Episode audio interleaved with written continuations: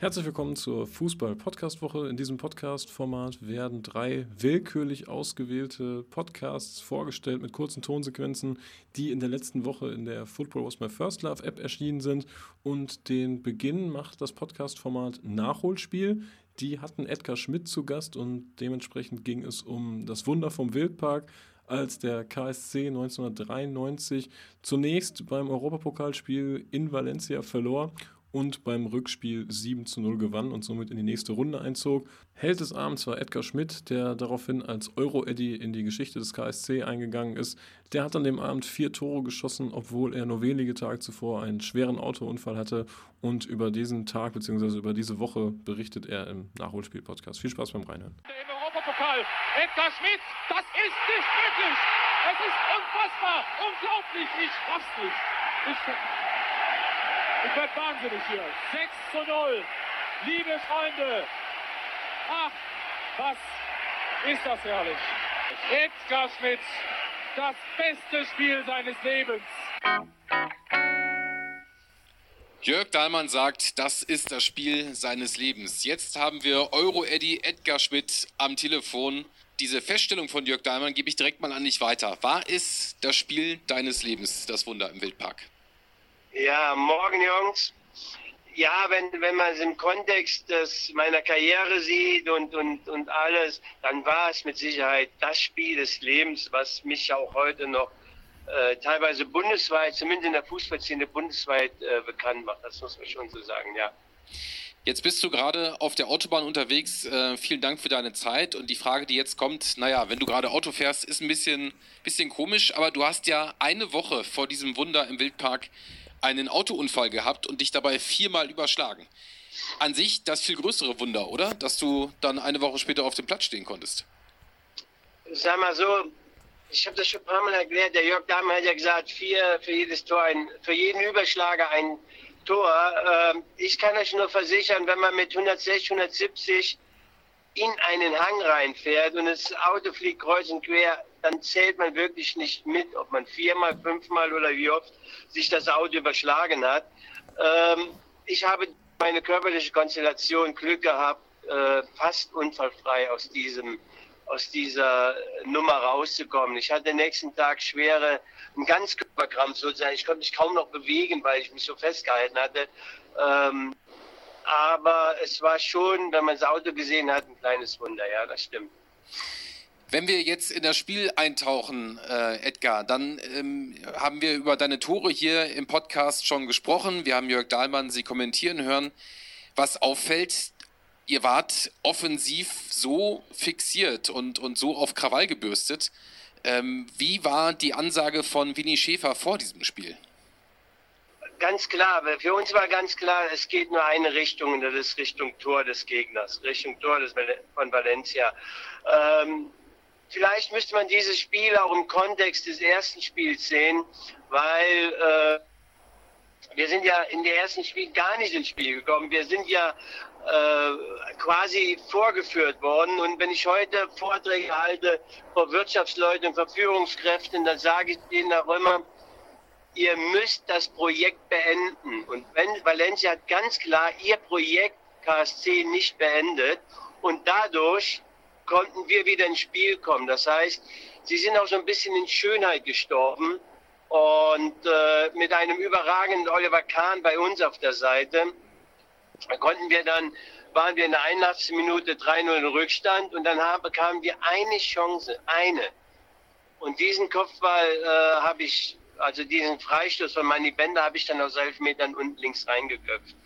Ähm, und da waren wir wieder im Rennen. Und dann wussten wir, jetzt haben wir sie. Und von da an fing auch das Rückspiel an. Das muss man so sehen. Das ist wie in der Wirtschaft ein Projekt oder das Ziel, wenn das dann zustande kommt und man hat es erreicht. Es bedarf immer einer Vorleistung. Und das, da fing es dann an. Es geht weiter mit einer neuen Folge Es war einmal ein Stadion. Das ist der Podcast über Stadionkultur in Football Was My First Love App. Zumsel ist der Protagonist dieses Projektes und stellt verschiedene Stadien vor in Deutschland und Europa und lädt sich dazu immer mal wieder Gäste ein, die eine ganz besondere Bindung zum vorgestellten Stadion haben, beziehungsweise ganz besondere Geschichten mit diesem Stadion verbinden. Und zwar ging es da schon um das Karl-Liebknecht-Stadion oder in der vorletzten Folge um das Parkstadion in Gelsenkirchen. Und es geht immer darum, Informationen zum Stadion zu sammeln und die eigenen Erfahrungen und Geschichten dort mit einfließen zu lassen. Diesmal geht es um den Celtic Park und da hat Interviewpartner Marc aus Essen eine ganz besondere Bindung zum Stadion und zum Verein. Hallo, herzlich willkommen zu einer neuen Folge von Es war einmal ein Stadion. Mein Name ist Sumsel, ich habe heute einen Gast eingeladen. Thema wird sein der Celtic Park und ich bitte den Gast, äh, ohne Umschweife sich mal vorzustellen. Ja, danke, Sumsel. ähm, mein Name ist Marc, ich bin 47 Jahre alt und äh, komme gebürtig aus Paderborn, bin also ein Ostwestfale okay. und lebe aber schon seit äh, 20 Jahren im Ruhrgebiet, äh, in Essen und äh, bin ein großer Fußballfan geworden irgendwann. Ja. Ähm, was sich dann dadurch ausgedrückt hat, dass ich mir eine Dauerkarte zugelegt habe ähm, bei der großen Borussia aus Dortmund. Wunderbar lange äh, Südtribünen-Erfahrung und äh, dann später auch äh, die Dauerkarte ähm, auf der Westtribüne im Oberrang und da bin ich immer noch äh, beheimatet und auch sehr glücklich da mit meinen Tribünennachbarn. Das ist gut, wunderbar. Ist ein bisschen, ich hätte fast gesagt, ein bisschen ähnlich meinem Profil. Ne, Alter passt und, und Borussia passt, aber ähm, du hast eine Expertise und bist äh, für meine Begriffe ein großer Experte für Celtic Glasgow. Ich fange mal mit einer ganz offenen Frage an. Welche Rolle spielt Celtic Glasgow in deinem Leben? Das ist tatsächlich eine sehr, sehr große Frage und ähm, ja, ich kann das nur so emotional als erstes mal beantworten. Also Gerne. Das, äh, Celtic äh, ist tatsächlich ein, äh, ein wichtiger Bestandteil in meinem Leben geworden. Ähm, ich habe über diesen Fußballclub so viele Menschen kennengelernt. Ähm, zu denen ich Freundschaften aufgebaut habe, ja. ähm, mit denen ich regelmäßig, teilweise täglich in Kontakt bin. Wow. Und ähm, ja, das äh, möchte ich nicht wegdenken und das ist ein großer Teil in meinem Leben. Wann fing das an? Wie ging das los, dieses, glaube ich, Dortmund, in dem Dortmunder Fenzin mal? Ja, also warum Celtic? ähm, ja, ich habe schon gesagt, ich komme aus Paderborn, ist mhm. ja ein sehr ähm, konservatives Pflaster ähm, katholisch geprägt. Ich war auch lange Messdiener. Ähm, und äh, wie das dann so ist äh, in der Schule, irgendwann kam montags und donnerstags immer der Kicker raus ja. und wir haben uns da hingesetzt mit den Kumpels in den Pausen oder auch in den Stunden und haben uns halt unsere Lieblingsvereine in den einzelnen Ländern ausgesucht. Und da in Schottland ist im Grunde genommen nur Rangers und Celtic gab, ähm, ist meine Wahl damals auf Celtic gefallen. Ich glaube so ein bisschen auch, weil die, die Katholiken waren. Ja. Ich eben auch ein Katholik. Ähm, das kann ich gleich dazu sagen, spielt heute für mich überhaupt keine Rolle mehr. Ja. Aber damals war das ein ähm, Grund dafür und so ist der erste Zugang zu Celtic entstanden. Wie alt warst du da so ungefähr? Ja, das muss in der Mittelstufe gewesen sein, mhm. würde ich sagen. Also entsprechend, wie alt ist man da dann? Von bis 14, 15. Ja. Mhm. Ähm, ja, in Paderborn war auch so ein äh, Pflaster, ähm, wo ja die britische Armee stationiert war. Ja. Da haben wir äh, den Luxus gehabt, dass wir, also es wurde ja damals Kabelfernsehen eingeführt, äh, das große mhm. Glück äh, für alle. Die Auswahl wurde immer größer, von drei auf fünf Sender. Ich versuche gerade so meine Lehrerperspektive zu unterdrücken. So, ich kenne Leute, die sagen, ähm, die Verdummung der Bevölkerung hat äh, genau dann angefangen, als, als Kabelfernsehen gelebt wurde. Aber ist ja Quatsch. So pessimistisch bin ich auch nicht. Also ich habe hab das eher als Bildung in Anführungsstrichen genutzt. Ah. Also ich habe dann noch umschalten können auf den äh, terrestrischen äh, Kanal ähm, und da haben wir mal ähm, British Forces äh, TV oder Radio reinbekommen. Ja. Und da konnte man damals schon äh, sonntags ähm, viele Live-Spiele sehen. Und, TV ähm, tatsächlich. Ja, mhm. tatsächlich. Und ähm, also vor allem die Cup-Finals aus Schottland. Das ist ja geil. Wurden da immer übertragen und äh, ja, das hat mich relativ schnell äh, abgeholt und mitgenommen. Ja. Und der letzte Podcast ist Bully Kompakt, den es bereits seit 2016 gibt. In der 170. Folge geht es zunächst um die zurückliegenden Bundesliga- und Europapokalspiele, während man dann zum Ende der Folge einen Ausblick auf die anstehende Länderspielwoche wagt. Viel Spaß! Die Spiele, die jetzt anstehen, einmal am Mittwoch, also morgen, heute, je nachdem, wann ich die Folge raushaue, ähm, gegen Tschechien. Da würde er ja wahrscheinlich wieder Debütantenball machen. Gehe ich tatsächlich davon aus, dass äh, Baku, Udokai und auch Baumann spielen werden. Also, warum Baumann nicht spielen ja. lassen? Ne? Also, ich ja. weiß gerade nicht, wer noch Torwart mit dabei ist, aber lass ihn halt spielen gegen Tschechien. Ähm, und dann hast du äh, Ukraine und Spanien. Ja. Und dann ist fertig für dieses Jahr. Ist auch schön, oder? Ja, ist dann auch mal gut, oder? Ja, es wird dann schon klar dieses Programm weiter, ne?